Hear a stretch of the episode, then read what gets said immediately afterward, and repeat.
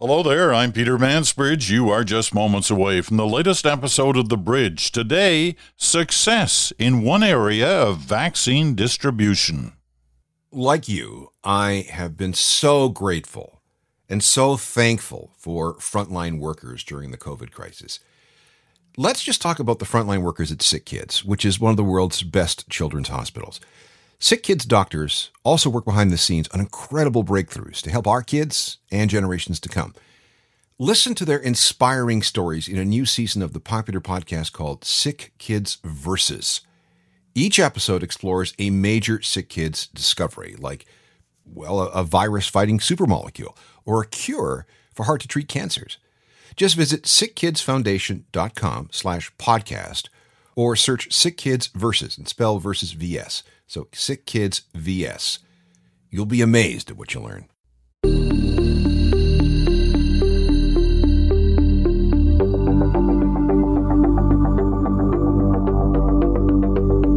And hello there, Peter Mansbridge here. Beginning of a new week. Wherever you are, I hope it's going to be a good week for you. You know, there's been a lot of focus in the last few weeks, last few months, really, about vaccines and distribution and holdups and hang-ups and delays.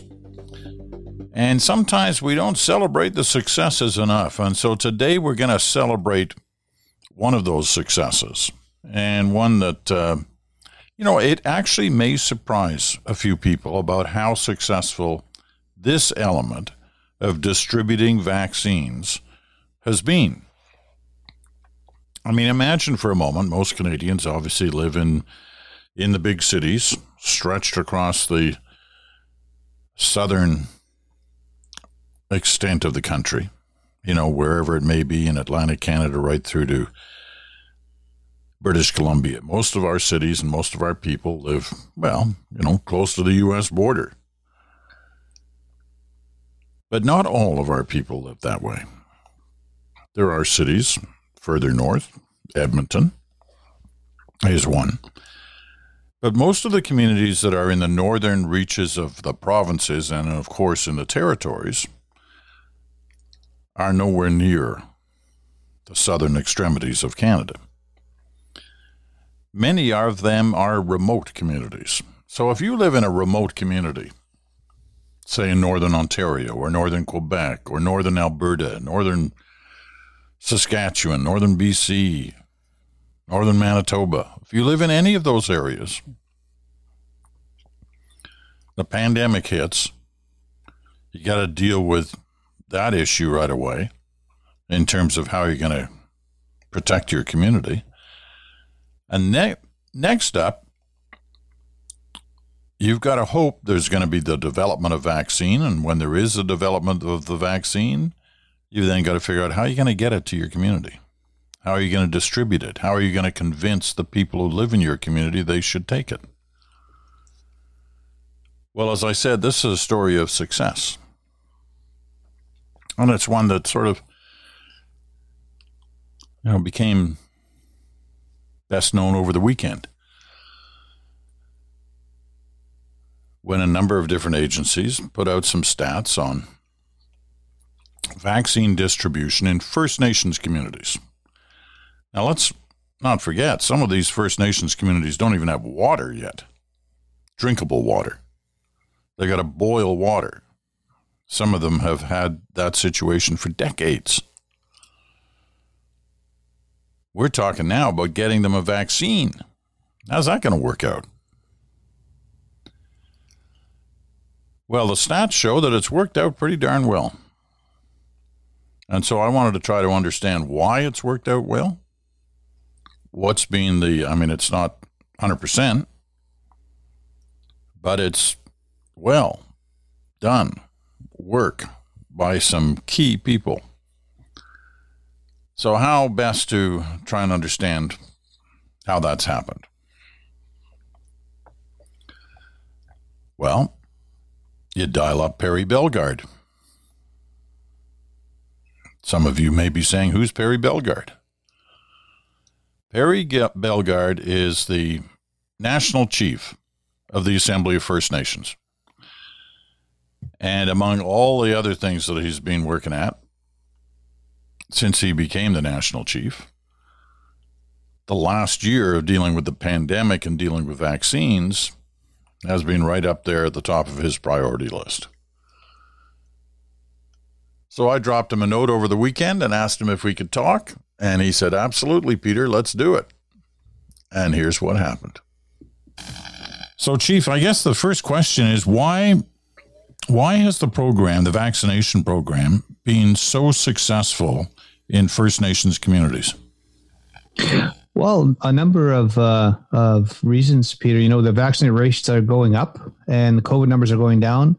A lot of that has to do with the leadership, the chiefs and councils, and uh, is being being very key in terms of uh, communicating the necessity but as well some of the initial actions they did like they shut down their communities like they had very very tough conditions coming in and out because uh, there were there there's a fear you know and uh, we've always said that first nations communities are very susceptible to this uh, because of the overcrowded conditions and the lack of access to potable water and you know and so there's there's greater need but there is greater fear. And so the, the chiefs took this very seriously and uh, so that's one of the main reasons. And then, of course, uh, dealing directly with the federal government to get access to PPE, proper PPE, and to get that out in a timely manner. And then, of course, the, the whole vaccination program. So yeah, it was very impressive in the you know in the early days. It seemed to be very early days of, of the pandemic that First Nations communities were sealing off like right away uh, on their own terms uh, to prevent the virus from coming into their communities. And uh, was this at the encouragement of government, or did uh, was this something they they took uh, control of themselves? I think they took control of themselves. It's really the act of self determination because uh, a lot of families and a lot of homes on reserve, like there's multi generational families living in the same household. So it's parents and grandparents and grandchildren all living. And so that's embedded in the grandchildren, like to protect your elders, protect your grandparents, because they're living under the same roof. So they could feel it. And uh, so they took that to heart. And so a lot of, uh, in a lot of instances, the, the chiefs just reacted to their membership's concerns, but they acted, it, you could say it's an act of self determination that hey we're not going to wait for the provincial government or federal government or anybody else to tell us we need to protect our people. And say they took they took it upon themselves uh, because uh, especially for the fly in communities the, the ones that are isolated if covid-19 uh, you know hit a year ago it, it would have just spread because of those conditions I talked about, overcrowded housing, lack of access potable water, and fly in, it's hard to go to the uh, uh, a hospital when you have no hospital, right? So uh, there was a special energy and effort uh, because of those reasons. Well, let's talk about the vaccination uh, program because that's been kind of the story in the last uh, week or so of how successful the vaccine program has been in First Nations communities. And I want to try to understand how that worked out because as we've witnessed, uh, well, we certainly witnessed it in the States where minority communities, including the indigenous community in the United States, have been fearful on the vaccine front because of the history of uh, you know uh, uh, the past uh, dark history of um, minority groups and especially indigenous groups being used almost for experimentation on some things. Um, so it, it, was a, a deeply seated concern and fear on the part of those communities. How about here? Because some of those same issues are, are obvious in, in our country's past as well. How did you get around that? Oh, that fear is still there. There's no question that fear is still there. That again, we don't want to take any of these vaccines because we're just being used as guinea pigs, you know, experiments. You know, use test them out on First Nations people. So there's that fear. Uh, there had to be a constant education awareness process. You know, a lot of leadership, a lot of chiefs stepped up to the plate to show, hey, I'm going to show and demonstrate to my people here, to the elders, that this is nothing to be afraid of. You know, the science is is solid. The science is good. That in order to prevent uh, death from COVID 19, we need to take and accept this vaccine. So you, you see a lot of chiefs that uh, basically stepped up to, to show the way and lead the way. Um, but it's still something we have to constantly um, be vigilant with about getting the message about the importance of taking the vaccine because there is still a lot of fear, especially amongst our old people, our elders. Some of them still don't want to take it uh, because of their deep uh, fear uh, ingrained into them, you know, that this could be just another experiment from government. So we have to do a constant barrage of education awareness uh, because our elders are too valuable. We don't want to lose any. And, uh, anymore. You know, we have lost some. You know, there there's been some death, and and we always say our condolences to the family, but we but we don't want to lose any more. And so we need to be vigilant with the message going out there that this is this makes good sense, this is good science, and it, it really will prevent death. What's been the role of young people um, in the communities, especially given that fact that there was hesitation on the part of elders? Well, again, um, it, and it varies from community to community. You know, some there's a, a, a good response, you know, about that to, to hear the message, but uh, a lot of the teenagers, young people, still like to go out and gather in groups and everything else, right? They're teenagers. Um, but I think in a lot of instances on reserve, because there's multi generational families living under the same roof, that message is is being heard about protecting the elders, protecting your grandparents because you're under the same roof you do not want to infect them because their health is not as strong and it's not as good as everybody else's. So if you go out and, and uh, you know, uh, gather in social gatherings and bring something home, um, that'll have huge impacts on the household itself. What's the uh, vaccine supply issue? How does it uh, unfold for, uh, especially for remote, remote communities? Is this done through the provincial governments or is it done with the federal government? Yeah, that that's on reserve again. There's good access directly with the federal government, um, and you know so there's good uptake on reserve. But again, 50% of our First Nations people reside off reserve, so that's another issue. You know, so we have to have a two pronged strategy. Uh, on reserve is the numbers are fairly good. You know, good access to the federal government, to Indigenous Services Canada, to have access to the the uh, vaccines. Uh, but off reserve, uh, we still don't have really good data. The only thing I could keep pushing for, Peter, is that we need to get First Nations people at every provincial territorial decision making table involved, in order to make sure that First Nations people in urban centers aren't forgotten. And uh, that's another piece that we can't forget going forward to deal with COVID 19 holistically. Has that been the situation? Has there been a uh, reluctance to be at the table or to be even allowed to be at the table? Well, when, when you start looking at some of the numbers, um, and even you look at the uh, the prairie provinces, for example, Saskatchewan and Alberta and Manitoba. Well, in those instances, the numbers are a little little higher, and you have to question, well, why is that? you know, and then where does it uh, where does it look? I'm looking at numbers right now. The current, you know, Alberta, there's seven thousand nine hundred twenty three cases in Saskatchewan, six thousand six hundred seventy six in Manitoba, seven thousand four hundred twenty two. Well, why are they higher in those three prairie provinces? You know, and, and you look back at what's the messaging been with the premiers and, and the health ministers and and the, the provincial healthcare tables, you know, and our First Nations people involved. In some instances, there's a better relationship province by province, and others it needs work. So I would just encourage, uh, you know, the premiers and everybody else to start working with First Nations leadership in those provinces and territories to get our people around those decision making tables to make sure that nobody's forgotten. Can I um, can I ask you to remember a little bit of you? We go back, I don't know, five or six years now to the uh, the 2015 election, and uh, I remember you and I talked on that night because you'd been pretty active in that campaign, and uh, you were very supportive of the uh, the Trudeau Liberals in the 2015 campaign. And you reminded me that night that that, that support uh, came with the expectation that they were going to deliver on a number of fronts for you. Um, six years later, have they delivered? You know, Peter, I'm going to say yes. In a lot of fronts, they have. Uh, can things still be improved? Of course, because I look back in the last six years and what's moved, you know, um, and then as national chief, we advocate for for things, policy and legislative change, but we influence, for example, the throne speech because that sets the government's priorities. And uh, I always say, geez, when was the last time there's a whole chapter dedicated to First Nations issues? The answer is never. You know, but in the last couple of years, the throne speech, there was a whole chapter dedicated to First Nations priorities. So, which involved, of course, better infrastructure, better housing, water, uh, education, healthcare, dealing with uh, First Nations policing as an essential service. You know, dealing with the mental health crisis, the high youth suicide uh, amongst our young people. Like it was all in the throne speech. Um, the full implementation of C91, the language bill. Uh, the respect for jurisdiction over child welfare, C92, was all in the throne speech. And even something that was talked about was to, to look at reestablishing a national treaty commissioner because our treaties are nation to nation. They still have to be honored and implemented according to the spirit and intent and Section 35 of Canada's Constitution. So it's all in the throne speech. And then from the throne speech into the federal budgeting cycle. So that's the process to influence going forward the federal government.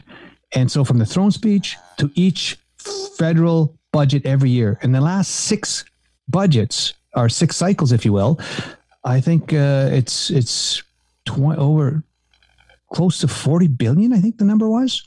Or the numbers off the top of my head, like combined in the last number of six, uh, Sure. six, five or six fiscal years. And that's to close the gap because in Canada, there's a huge socioeconomic gap between First Nations and non First Nations people as Canadians. And that's where you, investments in housing and water and infrastructure and healthcare and education is so fundamental because we're the fastest growing segment of Canada's population. And so when people ask, um, is it moving the right direction? Yes, it is. But progress doesn't mean parity. And so we still have a lot of work to do going forward. When you list off the inequalities that exist between Indigenous and non Indigenous communities, um, you've mentioned a couple of times the water situation, and it's perhaps one of the ones that, that all Canadians understand easily. You know, either you have drinking water or you don't. And in mm-hmm. many of these communities, um, you know, less now than six years ago, but still in a lot of communities, there is uh, there is no drink, uh, no uh, drinkable water. Um, it's got to be boiled. Uh, uh, there's been progress, but there hasn't been the kind of progress that the government promised six years ago. Do you accept that? I'd, I'd agree with that statement. There has been progress, but they're still going to be in place for another three or four years. You know, and uh, the, there was a commitment made that they'd be done by 2021. Well, it's 2021, March, you know, March 2021, and they obviously haven't kept that promise.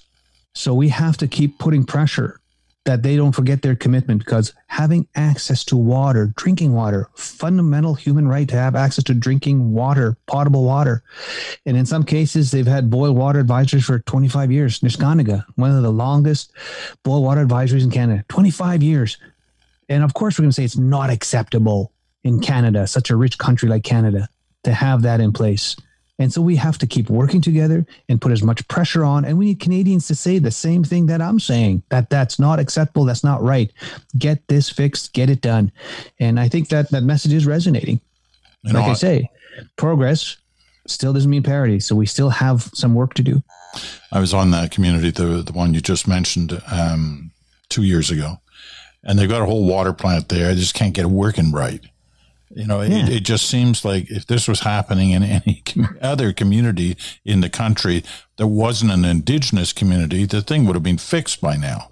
And yeah. it isn't and still isn't. And as you said, it goes back into the 90s that they've been boiling water uh, to drink. It's uh, It just doesn't seem you know, it, it's crazy when you when you look it, at it. It is. You know, you got to you got to look at capacity development. You got to look at training and development. You got to make sure that your water treatment plant manager is properly trained and compensated properly as well. You know, operation and O and M they call it. You know, operation maintenance, proper budgeting in place. So it's uh, it's a combination of things. But you're right, it gets frustrating. Uh, but we can't uh, throw up our hands and just quit we have to keep pushing and keep pushing until this gets fixed. All right, just a quick last question, and it's a follow up to that earlier one in terms of where your support was in 2015.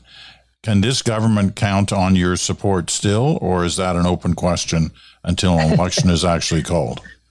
Well, Peter, I would say people got to make an informed decision and look at all party platforms. And as national chief, I'm not a liberal, I'm not conservative, I'm not NDP, I'm not green uh, I have to work with all party leaders. Uh, we have to influence all party platforms, and and I ask First Nations people to look at those party platforms and which ones resonate. which one talk about making continued investments in education, housing, water, infrastructure, dealing with the healthcare, dealing with the disproportionate number of our people in jails. Um, you know, who's resonating to talk about policing as essential service and uh, dealing with restorative justice issues. You know, so uh, and whichever whichever party platform. Uh, you know speaks to those issues and, and puts them into their platform that they're going to deal with if elected i would encourage our people to support that and you got to remember um, we didn't get the right to vote in federal elections until 1961. And uh, so we've been allowed to participate in these elections till 1961. We weren't allowed to leave the reserve without a permit till 51, or even access to legal counsel till 1951. So uh, we're we're just getting our, our, feet wet in, in terms of dual citizenship and uh, in Canada. And uh, I voted for my very first time in 2015, and it's my fundamental individual right now. And I think we have to exercise that because if First Nations people vote, we can we can influence you know 25 plus ridings and I think that's important. And I think any uh, federal member of parliament or any future prime minister needs to pay attention to these issues because they're really Canada's issues. Because if you deal with these things, you really build a better country for everybody. You know, it, it, I'm glad you mentioned that uh, about the voting because I, I, don't think most Canadians realize that. Um, that it was only 1961. It was John Diefenbaker prime That's minister it. and his what his charter of rights or his he didn't call it a charter it was his bill of uh, uh, of rights for uh, for Canadians. And that's where it went in. I mean there's always talk and rightfully so about how women got the vote in the 1920s but certain certain women not all women, women, and certainly First not Nations First. Nations women. Exactly. Uh, who who didn't get that vote along with their uh, with First Nations men until 1961. Uh, National Chief Perry Bellegarde, it's always great to talk to you. Really appreciate the uh, the opportunity to do so. Now, now I know it's a busy time for you. So uh, thanks so much for visiting.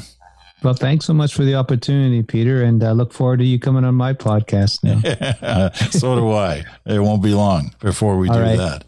Uh, okay. Thanks again. Bye. Bye bye. National Chief Perry Gil- Bellegarde. Um, Chief Bellegarde's from uh, Fort Qu'Appelle, Saskatchewan.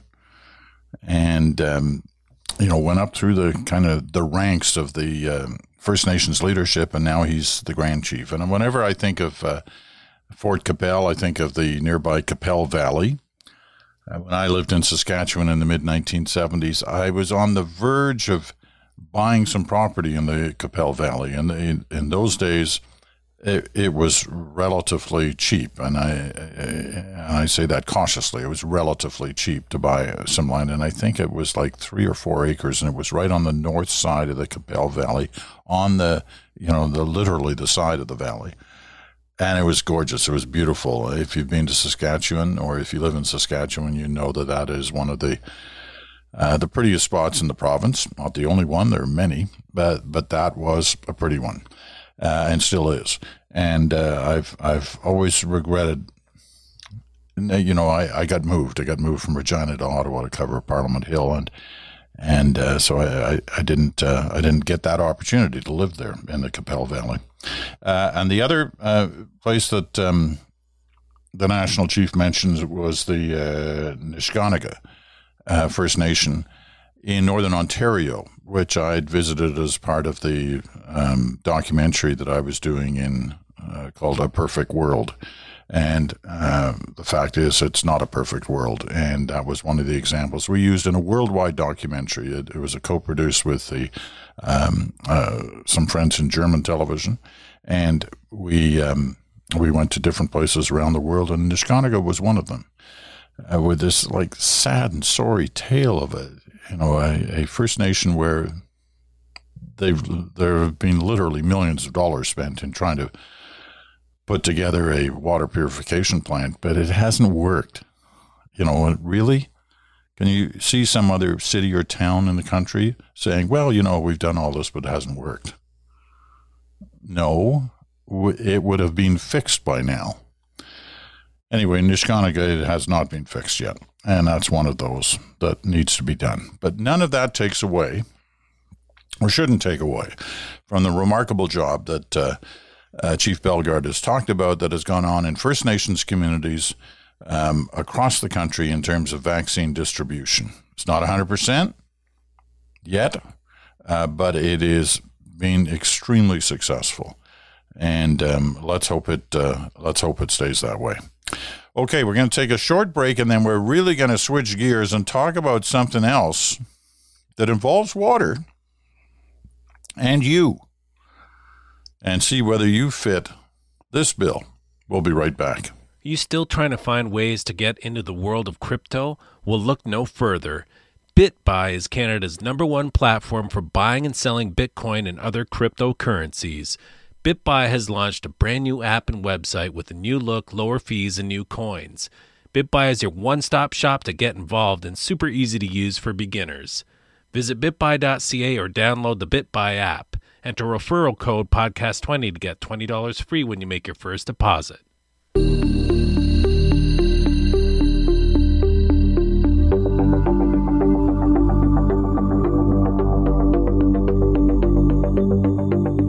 Okay, so what was I talking about?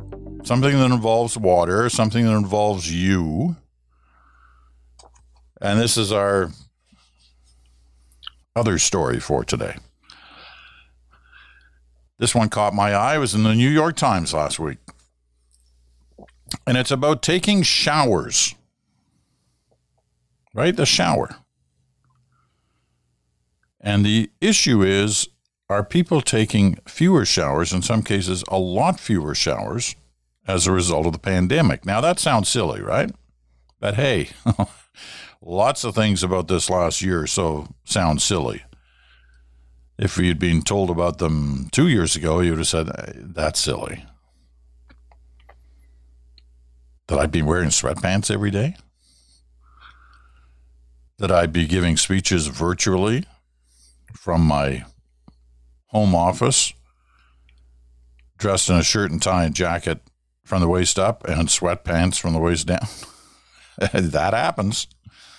Trust me, I know. And you know, there's more than a few days I wear my my PJs, especially when I wear my maple leaf PJs. Yeah, I'll, wear, I'll find myself at two o'clock in the afternoon, and somebody will say, Are you going to get out of your pajamas? Well, it's not that I'm lounging around, I'm working. I'm out on the, the back 40, as I like to call my backyard, which is maybe 40 centimeters. Um, but I'll be wearing my PJs. I mean, we, there are a lot of things that we do differently. And one of them apparently is showers. And I'll admit, I took a daily shower before the pandemic. Every day I had a shower. I don't think I do that anymore. Not every day. I skip a few days here and there. If I've had a, if I've had a big workout, I, you know, I, I have a shower, obviously. But on days where I don't have a workout. I usually don't have a shower. And I'll admit that. And so does the New York Times. It starts off this way this piece by Maria Cramer in the Times last week. Robin Harper, an administrative assistant at a preschool on Martha's Vineyard, grew up showering every day. It's what you did, she said. But when the coronavirus pandemic forced her indoors and away from the general public, she started showering once a week. The new practice felt environmentally virtuous, practical, and freeing, and it struck. Don't get me wrong, said Mrs. Harper, she's 43, who has returned to work. I like showers, but it's one thing off my plate. I'm a mum. I work full time, and it's one less thing I have to do. Well, let's go a little deeper into this this issue. Apparently, parents have complained that their teenage children are foregoing daily showers after the British media reported on a YouGov survey that showed 17% of Britons had abandoned daily showers during the pandemic.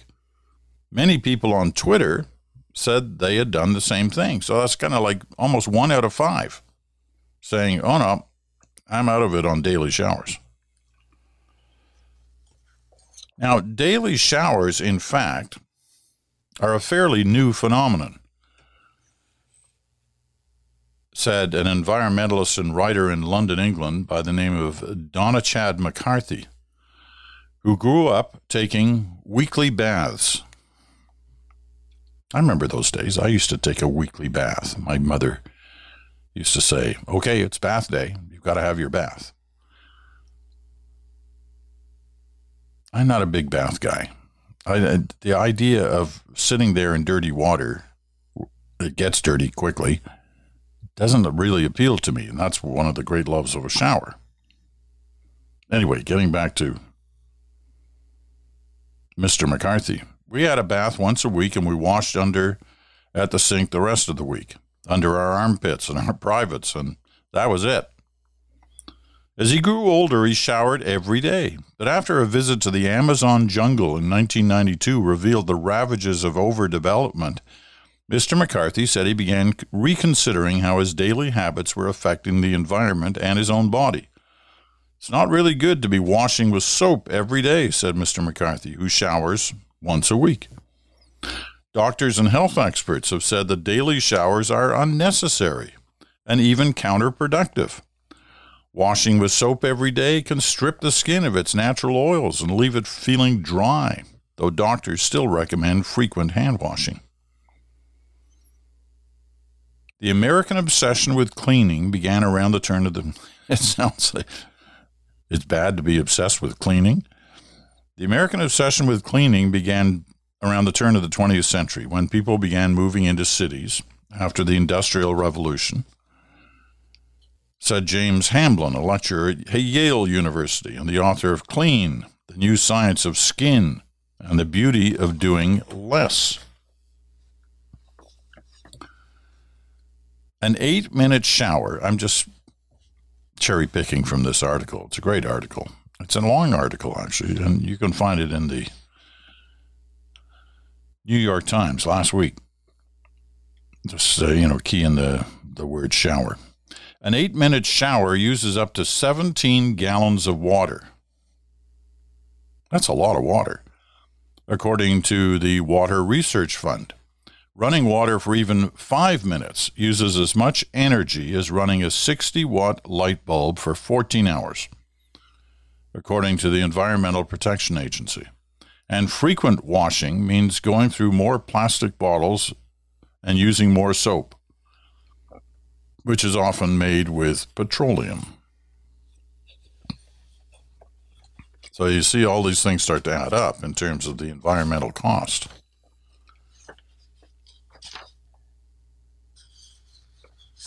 So there you go. You want to reconsider showering?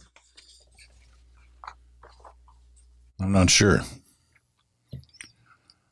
I think, as I said, I'm having fewer showers, but it's not down to once a week. It's maybe once every two days instead of once every day. But it just added to the list of how our lives have changed, right? And will they remain this way post pandemic? I hope we're soon going to find out the answer to that question. All right, a look ahead to the week ahead. Tomorrow, we'll talk to Dr. Lynora Saxinger in Edmonton about the situation in Alberta. It is a difficult time in Alberta. The COVID numbers are up, and the resistance to dealing with them is up. So, Dr. Saxinger, who's one of our great infectious disease specialists who we've been talking to every week, for the last year. We will be talking with her tomorrow. So look forward to that. Tuesday is, of course, Smoke Mirrors and the Truth. The old radish farmer will be in to uh, chat about whatever we decide to chat. Friday, the weekend special. So you can already be thinking of writing to me about showers or about whatever you want. What's one other thing that you either do less of or more of because of the pandemic. Let's see if we can start our own little discussion point here. If you write, remember, please include not just your name, but where you're writing from. And it's always great to hear from new people. And we've been hearing from a lot in the last little while. So keep that coming. All right. That's been the bridge for uh, this Monday. I'm Peter Mansbridge. Thanks so much for listening. Been great to talk with you again. And we'll do it all over in 24 hours.